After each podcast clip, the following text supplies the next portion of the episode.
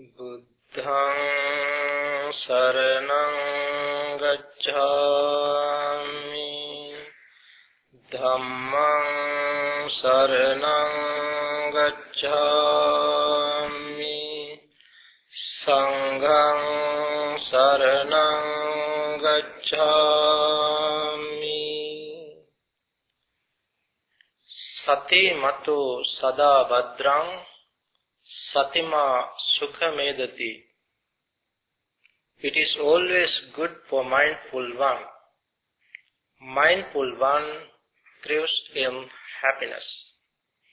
This is one of the utterances of the Buddha. Friends, I appreciate your right effort, tireless effort to understand to practice mindfulness throughout the day. I am very happy to see this. This is how we Buddhists practice. This is the way, this is the path, this is the only way to attain enlightenment. Practice. You know better the place. Practice makes perfect. That's the way. So since you all practice today, throughout the day, now is the time for us to listen to a Dhamma talk. In consistent with the theme of this meditation retreat, tonight I would like to talk on mindfulness. Mindful. When you say mindful, it doesn't mean that your mind is full or filled with something. It is not full, not filled anything, but the mind is very clear. When you become mindful, your mind is very clear. You are aware of things. You are alert. You know what is going on right here. You are in the present moment physically and mentally. That is what is mindfulness. Living in the present moment. In its deep sense, mindfulness means moment to moment, thoughtless observation. That is mindfulness. Mindfulness basically means attention you give attention. But this term is quite insufficient to give the real meaning of the word that the Buddha used in his discourses. That is why we have to use some uh, synonyms like mindfulness, watchfulness, awareness, like that. The term sati, the Buddha used the term sati, S-A-T-I, sati. This is sometimes translated as bare attention. Bare attention means there is nothing to grasp or nothing to repel. Just to give attention to understand thing as it is. That is what is attention. That is what is mindfulness. When you are mindful, you are giving attention to the object to understand things as it is. If we have mindfulness, we have, at the same time, we have wisdom, clear comprehension as well. Clear comprehension, mindfulness, and wisdom, these three go together. Where there is mindfulness, there is wisdom and clear comprehension. So if you have mindfulness, clear comprehension and wisdom well developed, you can see through. That is what is called vipassana. You can penetrate. When you see through, when you penetrate, what can you see? You can see three things. Which are called three characteristics of existence. What are the three? You can see the object is ever changing, ever changing nature of the object. That is what we call impermanence. Anicca in Pali. Whatever is in the nature of impermanence, it is in the nature of unsatisfactory. Dukkha. And whatever is in the nature of impermanent, impermanent, unsatisfactory, it is the nature that it is without a self. No soul, no self. These are the three characteristics that you can see. You can realize, of course. That realization is the deathlessness. That is the way to deathlessness. Once the Buddha said, Appamado amatapadam pamado machuno padam appamatta na miyanti ye pamatta yatha mata Appamado amatapadam appamada is a synonym for sati mindfulness. Appamada is a synonym, like sati and appamada.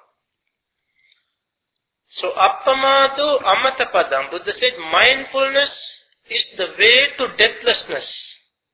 You see, mindfulness is the way to deathlessness. Appamado amatapadam. Pamado machuno padam. Pamada is unmindfulness. Unmindfulness is the way to death. Unmindfulness is the way to death. Then further the Buddha said, Appamatta na miyanti. Those who are mindful, they never die. They never die. If you are mindful, you never die. That means if you have developed your mind, you are mindful, you have developed your mind to the perfection. You have become the Arahant, the enlightened ones. Enlightened ones never die. They never die. That is the meaning. Appamatta namiyanti ye pamatta yata mata. Those who are unmindful, they are just like dead ones, though living. Though living, they are just like dead ones. That is the meaning. So mindfulness is in the present moment. This is not a thought, not a concept. In the process of thinking, mindfulness arises before thought, before concept. You know well that we all conceptualize. We conceptualize and then verbalize. Before concept, mindfulness arises. Therefore, I to say that mindfulness is not a word but an action. It is to observe it. It is to observe, to understand. So it arises prior to the thought or concept. It is like a light, like a flash of light, which is to be developed.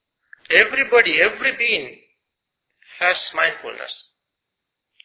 But only humans, only human beings, only humans can develop mindfulness to the perfection for the attainment of enlightenment. So mindfulness when developed like, like a light, increased, developed, you yourself can understand that it is like a light. This is why when the Buddha realized this, with the realization of the Four Noble Truths, the Buddha said, Aloko Udapadi. Aloka means light. In his first discourse, the Buddha said, Chakkung Udapadi, Jnanang Udapadi, Panya Udapadi, Vicca Udapadi, Aloko Udapadi. With the realization of the Four Noble Truths, in him arose Chakku. Chakku means vision. Vision to see things that whatever is in the nature of arising, it is in the nature of perishing. Chakkung udapadi. Jnanam Udapadi, knowledge arose in him.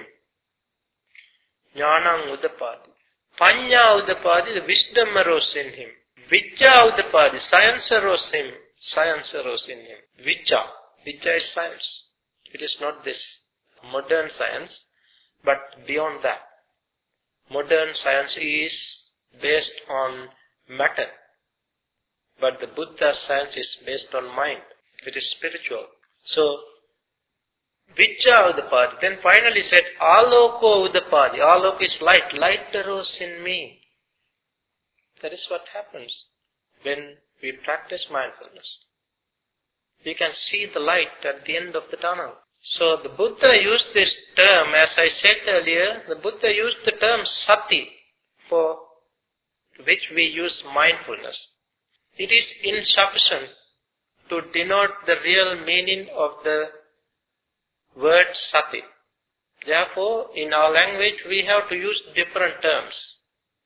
As I understand, we have to use at least seven words. Seven words to give the meaning of the that word sati, which used by the Buddha in his discourses. What are the seven words that we have to use? Attention, alertness, awareness, earnestness, watchfulness, mm, mindfulness, and vigilance. These are the seven words that we can use to give this meaning, mindfulness. So, when you say mindfulness, all these are encompassed. That is how to use, how to understand. All these are encompassed, enclosed. We have to understand the fact that we as worldlings cannot be mindful all the time.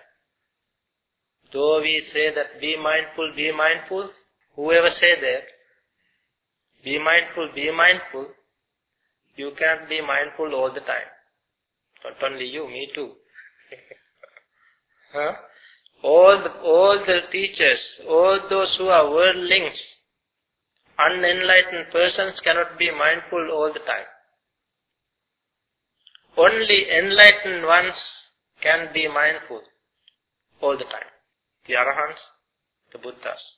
This term sati, when we use the term sati, there is a similar word. When you write it, it is the same. S-A-T-I, sati. But when you pronounce, there is a difference. One word is sati, the other is sati. Sati and sati.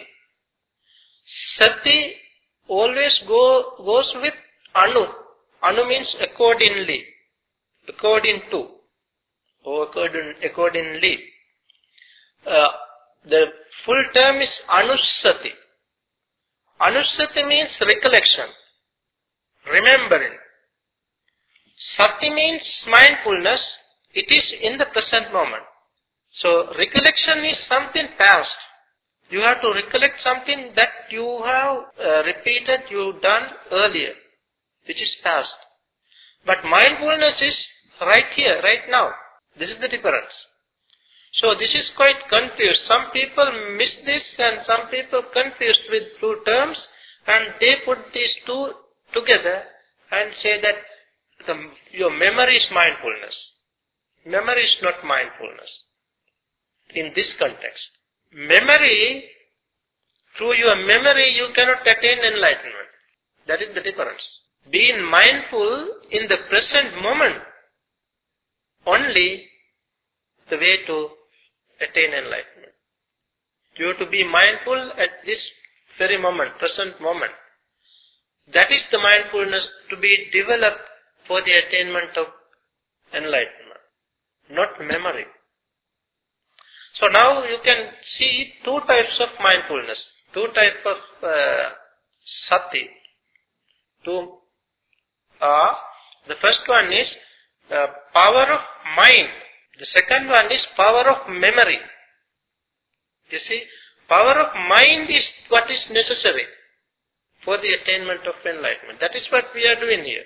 We don't recollect anything. We don't remember anything. You, you try to forget everything. Huh? When we practice, when we Buddhists practice mindfulness, we always try to come to the present moment and stay here, right here. That is the Buddhist way to practice. Not, not to remember anything. It doesn't help you to attain enlightenment. You know, Venerable Ananda, Ananda was the attendant monk of the Buddha. He was appointed as the foremost among all monks. He was the foremost for mindfulness. Preeminent monk for mindfulness. But that was not for power of mind, but power of memory. These are two different things.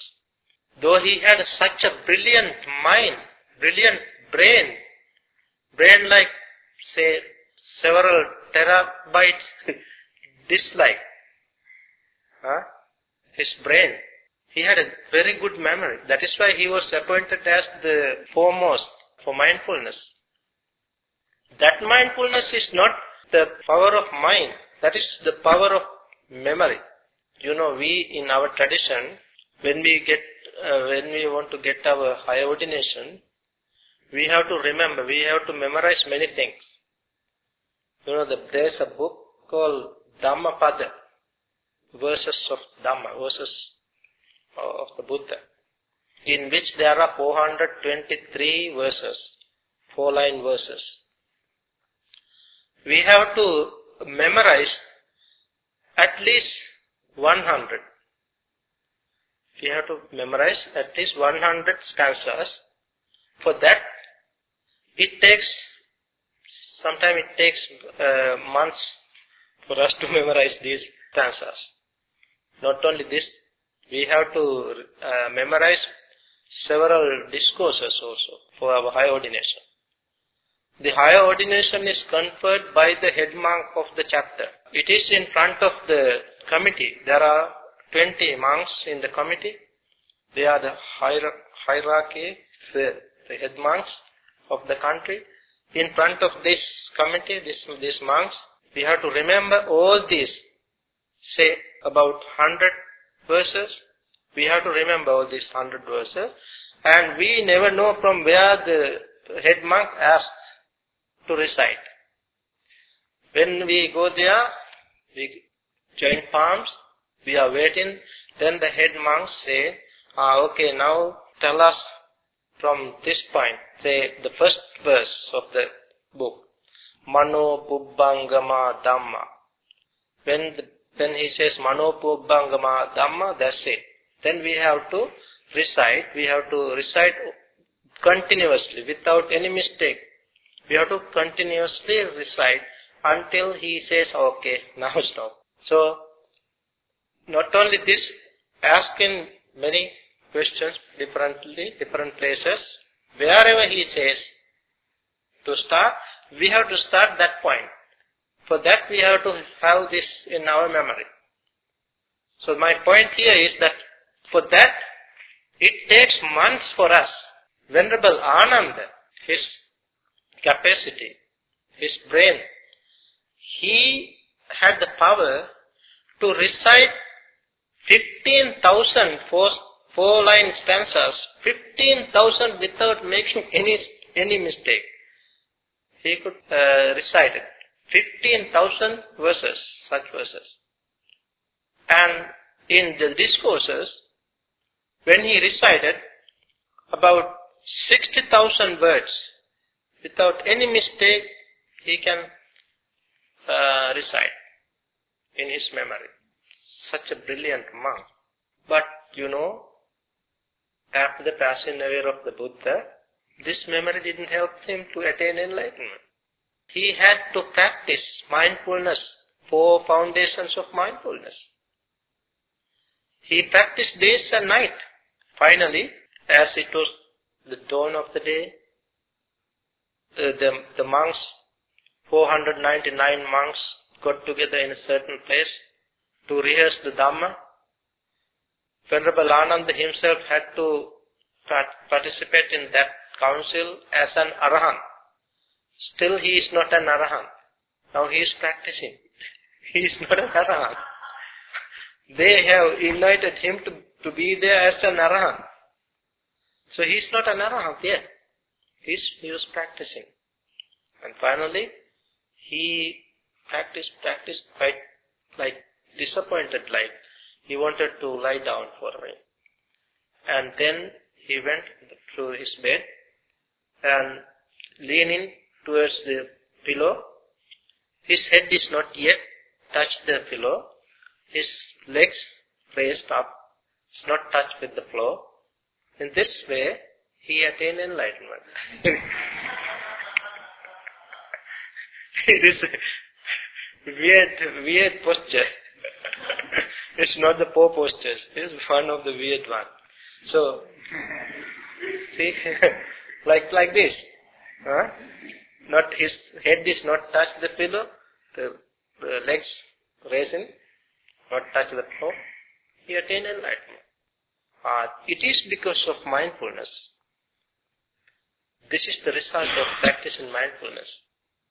So there are many cases, many, many uh, stories in the discourses that how this came, this sort of flash, breakthrough, the realization, because of practicing, developing mindfulness.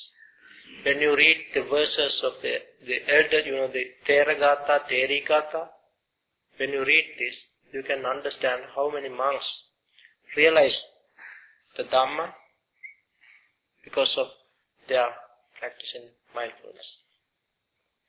So, in the time of the Buddha, there was an ascetic named Bavari. He was a Brahmin ascetic. He had 500 students.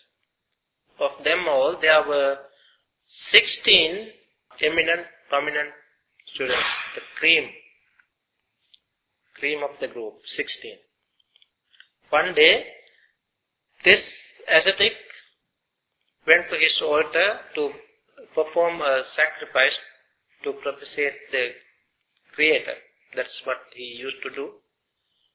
He offered what he had, and after that, he came from the sacrificial um, altar to his kuti. When he came to his kuti, there was another Brahmin, another ascetic, who was full of dust in his body, uh, untidy, his matted hair and reddish teeth. He demanded 500 coins, gold coins, from this person, the barber. He said, I am an ascetic, I have no, no such things. I don't use, I have no such thing. When he said no, this guest ascetic said, when I ask if you don't give me, may your head split into seven within seven days. He cursed him in such a way. May your head split into seven within seven days. That is how he cursed him. Then the Brahmin, Bavari, the ascetic Bavari, he was so upset. He was disappointed, disgusted, and dismayed. He, he couldn't think of what to, what to do. Then there appeared a, a deity who was one of the one of his relatives in his previous life. So this deity appeared there and said, "Don't worry, don't be afraid of this. He himself does not know what the head is. He himself does not know what the splitting of the head is. Therefore, this won't happen. Don't be afraid of this, he said. Then he asked, then who knows head? Who knows the splitting of the head? The deity said, the Buddha knows this. So he asked, where the Buddha? Then the deity said that the Buddha is living in the monastery in the north of India. And he further said, go there and ask what the head and what you call splitting. But the, this ascetic Bavari, by that time he was 120 years old. He could see the Buddha in such distance.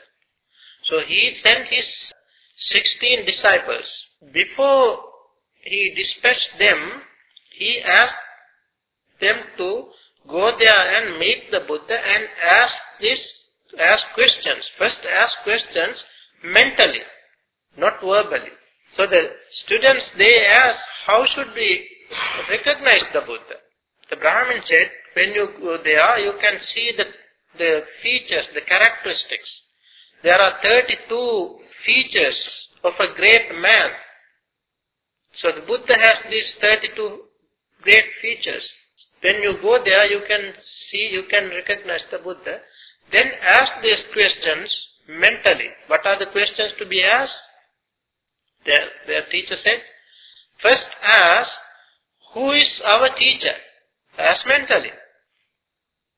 Then ask how many students he has. And then later they all went to meet the Buddha. And when they went to the Buddha, as they recognized the Buddha, they asked this question, who is our teacher?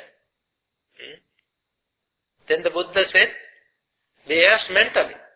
The Buddha said, your teacher is Babari. Uh, what, uh, how old is he? They asked, how old is he? Then the Buddha said, he is now 120 years old.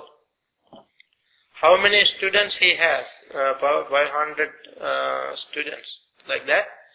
Buddha replied, nobody asked question. The, the people couldn't see. Then here, however, they asked the questions, later they asked the questions, what is head?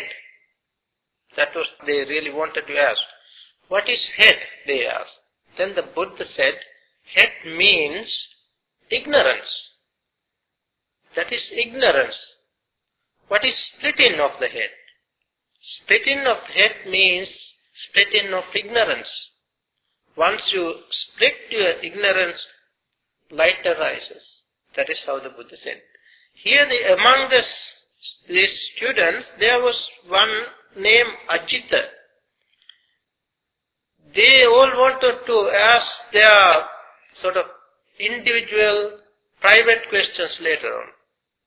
This Ajita asked a question that this is very important for in this context. It is quite relevant to our topic. That is why I want to take this. Like he asked, he said like this, Savanti sabbadi sota sotanang kin nivarana. Sotanang sangvarang brusi kena sota pitiyare. He said, Bante, Savanti sabbadi sota. Sota means streams.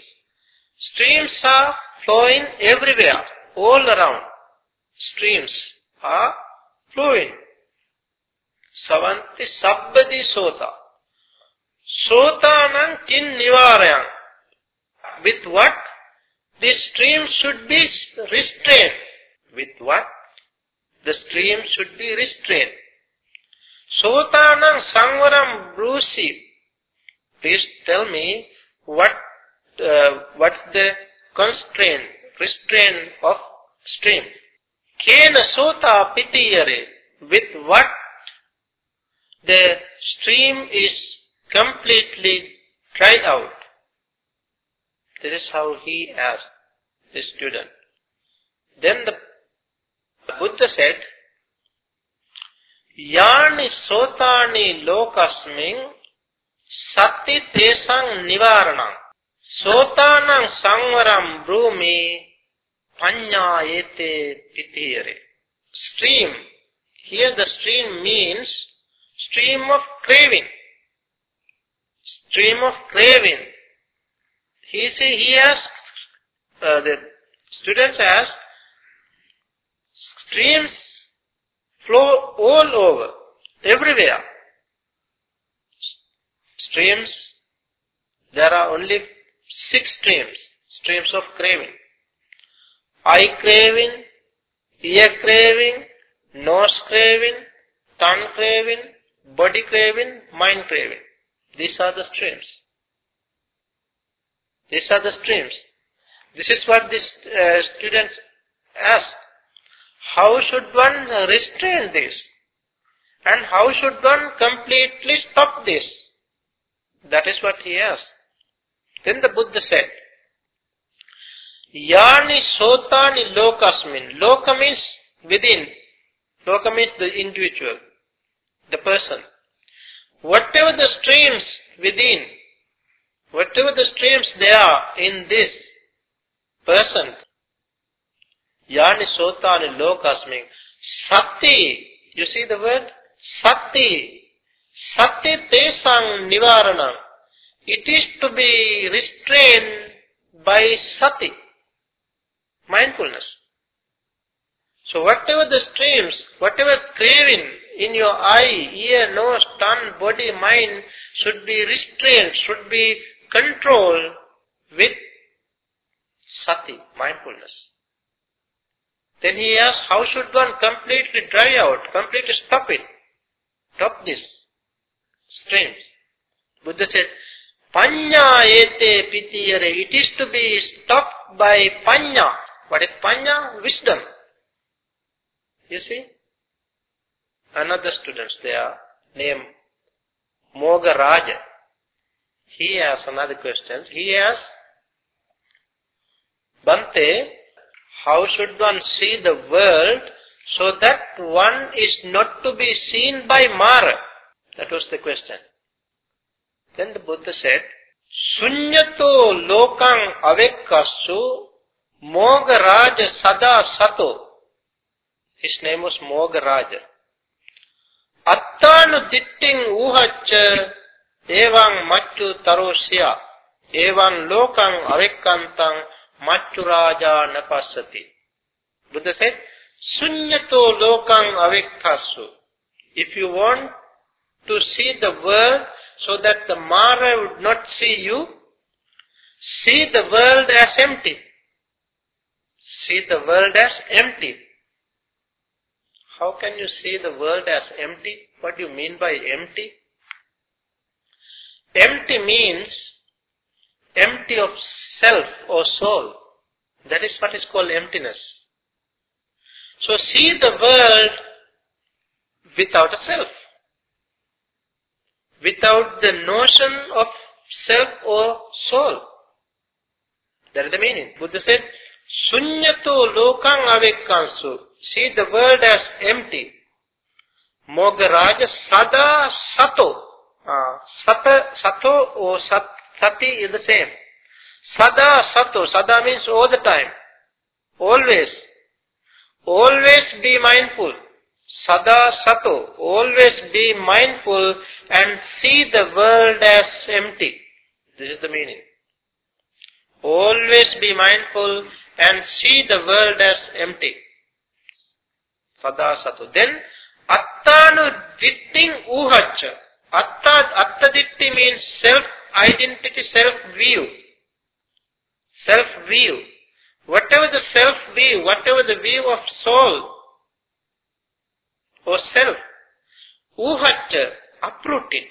Then, evang machutarosya, then you will go beyond Mara, beyond death then you will not die. That is the meaning. You see? Be mindful all the time. That is how the Buddha said here. Buddha has used many similes to mindfulness. Let's take some of these for our understanding uh, how to practice mindfulness. Once the Buddha used the simile, simile of the stick for cow, as mindfulness, the stick as mindfulness. There's a discourse named Dveda, Dveda Vitakka Sutta. Dveda Vitakka. Dveda means two. Vitakka means thought. Two kinds of thought. That is the name of the sutta. Here they are addressing the monks, the Buddha said, monks, before my enlightenment, still an unenlightened bodhisattva, I thought myself that it is it would be better if I divide my thoughts into two groups, good thoughts and bad thoughts. So the Buddha said, monks, I divided my thoughts. Whatever the thoughts come to me, I divided these into two groups. Good thoughts, bad thoughts. And then Buddha further said, it is the nature of this mind that whatever is frequently thinking to, if, if we think frequently to whatever thinking, the, it is the nature of mind that it inclines to that. It clings to that. The mind clings to that. That is the inclination of mind. Whatever you frequently think. So it is like the cow that has used to eat fresh green grass. Wherever the cow sees grass, fresh grass, green, eh, wherever green, it goes there. Just like the mind clings wherever it likes. It drops wherever it likes. That is the nature of mind. So the, the Buddha said, the cowherd has to use the stick to prevent when the cow is going to eat crops, well-grown crops, he has to use the stick. Especially, suppose the cowherd has to take a cow across the crop, then the, that is the worst case. When the cowherd wants to take the cow across the well-grown crops, he always has to give attention. Otherwise the cow eats either from this side or this side. There the cowherd has to use the stick, this side, tapping this side, tapping this side, poke this side, this side, like that. That is how he has to take, take the uh, cow across the field. Like that, we have to be mindful all the time. All the time mindfulness.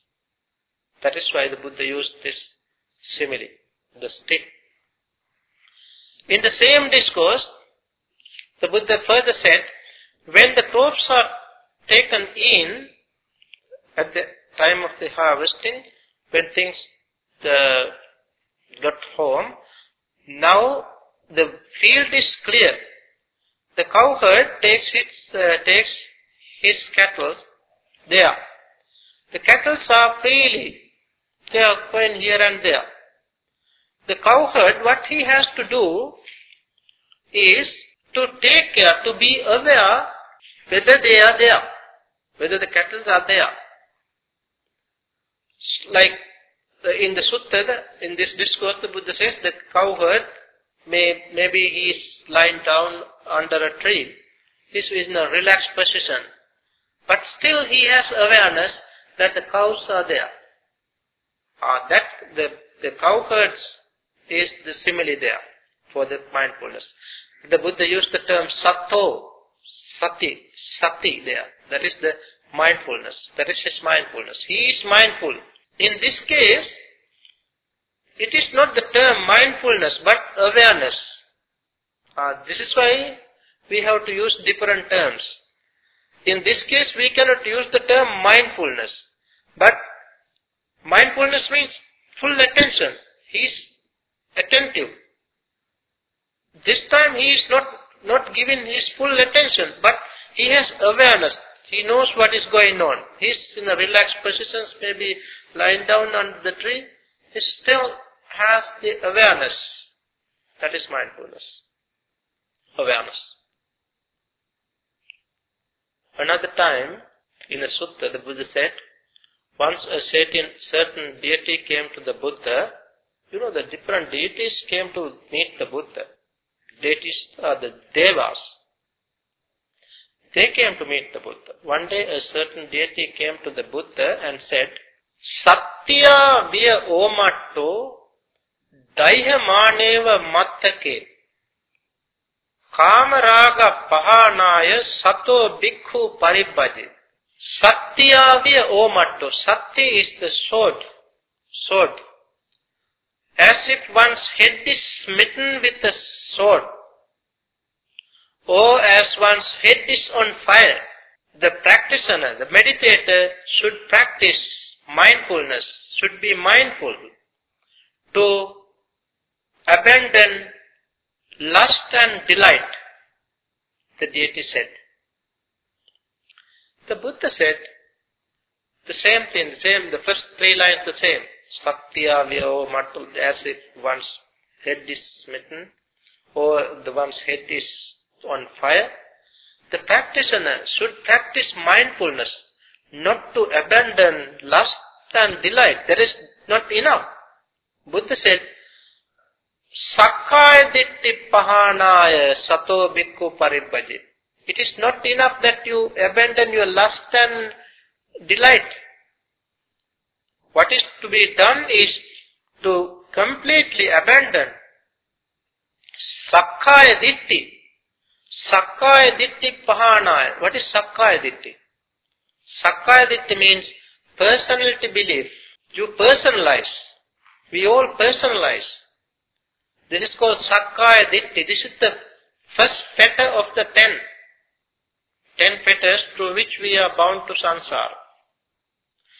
If one can completely cut off this first fetter, Sakkaya Ditti, then the second Vichikicca, then the third Silabbata Paramasa, one can enter the path. One can become a stream winner, stream enterer. Friends, this Sakkaya Ditti is a Ditti, it's a view. We have many beliefs, many views. We believe many things. Beliefs, there are many beliefs. Sakkaya Ditti, Atta Ditti, and Asmimana. These are three things to be understood. Those who have Attaditti, Attaditti means self-view. We believe a self or soul. It is connected with the Creator. Those who want to believe a self or soul have to believe a Creator. Those who believe a Creator have to believe a soul. These are, these two are interconnected. Sakkayaditti means sort of personality belief. You have a belief that there is a person to be called I, I, my, mine. With that, we cling to these five aggregates. That is Sakkaya Ditti. Then the Asmimana is another, that is called Asmimana is conceit. Mana is conceit. That you have conceit, it is the I conceit, I conceit, me conceit. That is to be cut off uh, as the eighth factor, eighth fetter of the ten. That means, say, there are there are ten fetters through which we are bound to samsara. Of the ten, those who cut off the first three are called stream enterers. Those who cut off the first three and then the next two attenuate, lessen, weaken the second, next, next two, uh, is called once returner. And those who have cut off all the five lower fetters, all these five are called non-returners. And those who cut off all the ten are called enlightened one, the arahants. This is how the fetters are to be removed, cut off. So, in this case, we have to understand Sakkaya Ditti. Those who have, when, when we practice, we have to understand that what is most important, most important is abandoning Sakkaya Ditti, not our lust or the delight. Another time, Buddha compared mindfulness to the to a watchful driver. You know, you all are driving. Most of you are, I think, most almost all of you should drive. When you drive, you know how the, the importance of mindfulness. Some of us are not mindful enough when driving. You know, when the instructors at the beginning, they instruct how to drive. When you drive, You have to think that you are, you are driving five cars. That is how some instructors give uh, instructions. You are asked to understand that you are driving five cars, not only one car. Five cars are the, the one in front, behind, the both side, and yours. That is how you are instructed when you drive. That is to be watchful. You see, that is watchful. That is not mindfulness. See, this is why we want to we want to use different terms. That is not mindfulness, but this is watchfulness. You are always watchful. You have you have to watch this mirror, that mirror, adjust mirrors, and that is how you have to try. Watchfulness. That is mindfulness, watchfulness. Again, the Buddha's mindfulness. Buddha's mindfulness is compared to, Buddha was compared to an elephant. In the Theragatha, Buddha was compared to an, an elephant. The neck is compared to mindfulness. The elephant's neck. Why the elephant's neck is compared to mindfulness? You know, the elephant's neck is very short. It is vulnerable. It is attackable, attackable by the lion. He has to protect his neck. To protect his neck, always he has to turn. Whenever he sees the lion, he has to turn. But he can turn his neck like what we do. As his neck is very short, he has to turn all the body. So the lion, whenever the lion wants to turn, he turns this way, that way, whole body to protect his neck. So he got this skill not because of his practice. He got this skill from his birth. Likewise, the Buddha got his mindfulness from his birth. Not even not from his birth, even before his birth. When he was in the heaven called Tusita, he has mindfulness. According to a discourse named uh, Wonderful and Marvelous Things, Buddha said, he was mindful when he was in the heaven. He was mindful when he was descending to his mother's womb. He was mindful in his mother's womb. He was mindful when he was delivered like that. That is the mindfulness of the Buddha. So friends, as I said earlier, we all have mindfulness as an innate, inherited factor, quality. All beings have mindfulness. As humans, we, we've got this opportunity to practice mindfulness and develop mindfulness. Buddha practiced develop mindfulness from the very young age, at the age of five, he sat under a tree, rose apple tree and practiced mindfulness. At around at the age of five. Thereafter, when he was in with teachers, he practiced mindfulness as faculties. When he was practicing severe austerities, he practiced mindfulness. When he came to the tree, under the tree, you know, the Buddha attained enlightenment under the Bodhi tree, under which he practiced mindfulness of breathing. It is through mindfulness of breathing that the Buddha attained enlightenment. Not only this Buddha, all Buddhas attain, mindful, attain enlightenment by practicing mindfulness of breathing. So the, when practice mindfulness, how should we practice? When develop mindfulness, how should we develop?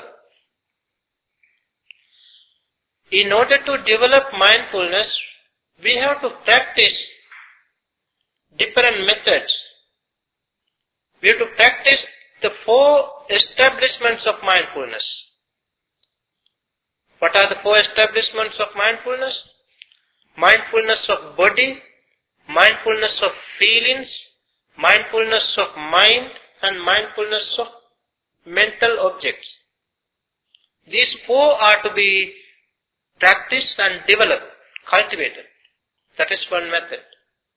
When practiced this, the Buddha said this is the only way, only direct way. This is the only direct way for the purification of beings, for the overcoming of sorrow and lamentation, for the disappearance of pain and grief, for reaching the path, and for the attainment of enlightenment. This is the only way. What is the only way? Practicing, developing mindfulness, four foundations of mindfulness. So when practice mindfulness in such a way, feel to practice mindfulness of breathing. Friends, that is what we are doing now.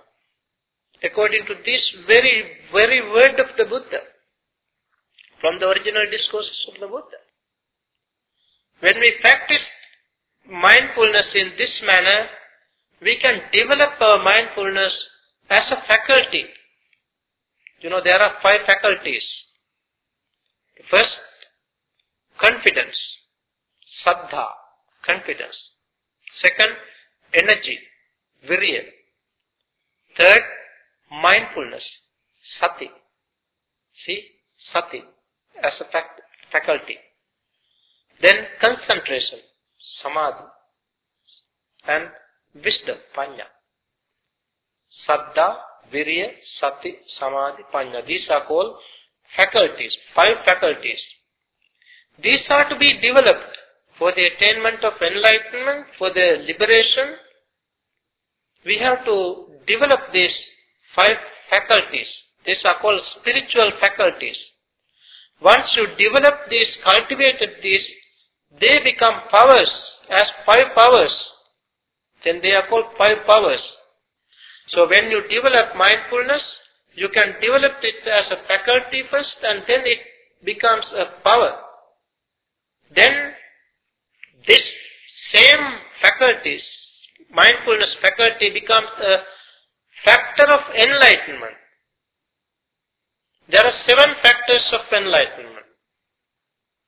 The seven factors of enlightenment are first, mindfulness, second, investigation of the Dhamma, third, energy, then rapture, tranquility, concentration, equanimity. These are called seven factors of enlightenment. Why these are called seven factors of enlightenment? The Pali term is Bojjhanga. Factors for bodhi. Factors for enlightenment. Once you develop these factors, mindfulness as a factor, when you developed it, it leads you for the attainment of enlightenment. It leads you for the realization of the Four Noble Truths. Once we develop mindfulness, we can understand the Four Noble Truths. The Four Noble Truths are unsatisfactoriness, the cause of unsatisfactoriness, cessation of unsatisfactoriness, and the path leading to the cessation of unsatisfactoriness. These four can be realized. With that, one can attain enlightenment. You can attain enlightenment. Me can attain enlightenment.